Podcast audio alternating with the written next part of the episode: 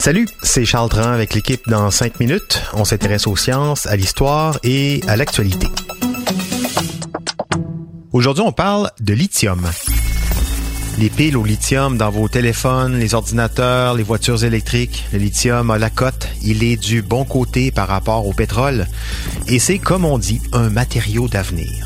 Avec les voitures électriques, la demande mondiale explose. Le lithium, on l'appelle aussi l'or blanc. C'est un élément présent en abondance partout sur Terre, mais comme il est très réactif à l'air et à l'eau, on ne le retrouve pas à l'état pur dans le sol. Et donc, il faut l'extraire, parce que pour pouvoir l'utiliser, il en faut à l'état pur. Et c'est pour ça qu'on cherche des gisements où ils se retrouvent de manière suffisamment concentrée pour que l'opération soit rentable. Et ces endroits, ben, il n'y en a pas tant que ça. D'où une ruée vers l'or blanc. Avec ses effets néfastes sur certaines populations, corruption des élus locaux, salaire de misère, mais aussi sur l'environnement, l'industrie minière. Hein? Pas si blanc finalement, l'or blanc. C'est fou comment quelque part tout ça ressemble à l'industrie pétrolière. C'est pas pour rien que Goldman Sachs, la toute puissante banque d'investissement américaine, a qualifié le lithium de new gasoline il y a deux ans. On prévoit que le marché va tripler dans les cinq prochaines années pour atteindre les 75-80 milliards de dollars en 2024. À court terme, s'établir comme un bon producteur d'hydroxyde et de carbonate de lithium à partir de la mine de Wabushi à moyen terme, devenir un des plus importants, sinon le plus important fabricant d'hydroxyde de lithium pour qualité batterie à travers le monde. Au Québec, une entreprise s'est décidée à exploiter un gigantesque gisement qui avait déjà été découvert à Wabushi, au nord de Chibougamau. Le groupe Nemaska projette d'extraire et de transformer ses premières tonnes de lithium d'ici la fin de l'année prochaine.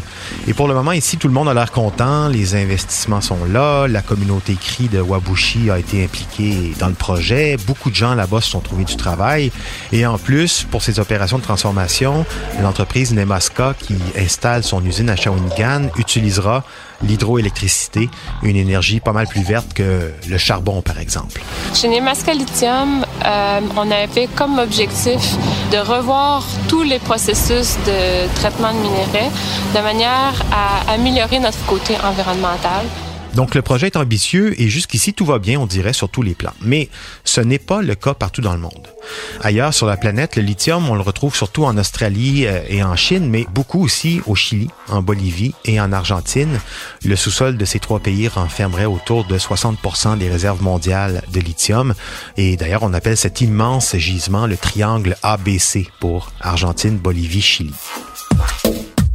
Sauf que là-bas, le lithium, il se retrouve dans des gisements en haute altitude, sur des plateaux, principalement des déserts, des lacs salés. Le lithium, il est présent dans des boues, des saumures, en fait. Et pour l'extraire, on doit creuser des gigantesques puits de 200 mètres de profondeur. Et ces solutions saumâtres que l'on retire, ben, en fait, on les étale ensuite. Et donc, comme pour l'extraction du sel, par exemple, on laisse faire le vent, le soleil, par évaporation, l'eau s'en va, restent les cristaux de lithium qu'il faudra ensuite purifier un peu plus. Ça paraît propre comme procédé, hein, le vent, le soleil. Sauf qu'en pompant le sous-sol de ces gisements, on retire l'eau de ces écosystèmes qui sont déjà très fragiles. Les flamants roses, les vigognes, les lamas, les souris, toute une faune, toute une flore voient leur monde perturbé, ce qui menace l'existence de ces écosystèmes. Il y a des populations euh, humaines aussi qui vivent autour de ces endroits-là. Elles aussi sont affectées. Euh, déjà, à force de pomper les nappes, l'eau puisée pour la consommation est devenue salée.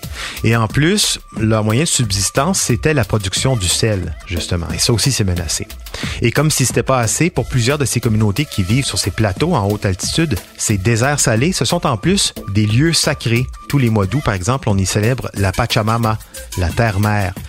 Et finalement, dernier clou sur le cercueil pour s'assurer de la bonne collaboration des élus locaux et de la population, certains grands groupes miniers ont acheté leur silence contre des bébelles, des caisses de bière, des TV, des frigos, des voitures parfois.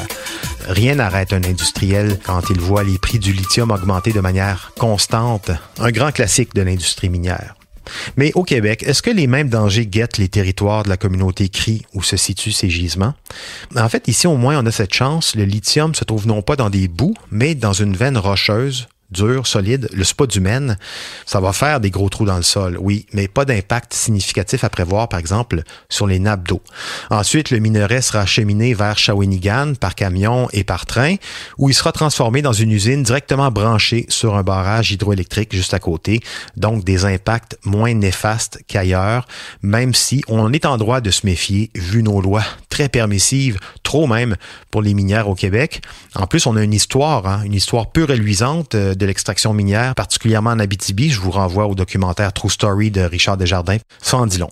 Cela dit, le lithium, les voitures électriques, oui, à terme, c'est une bonne idée, mais il faut savoir aussi qu'à part le lithium, plusieurs autres minéraux et matériaux, ce qu'on appelle les terres rares, entrent dans la composition des voitures électriques, de nos téléphones, de nos gadgets, et extraire ces produits du sol, sans un prix environnemental, sans un prix social, qu'on n'a peut-être pas envie de voir tout de suite.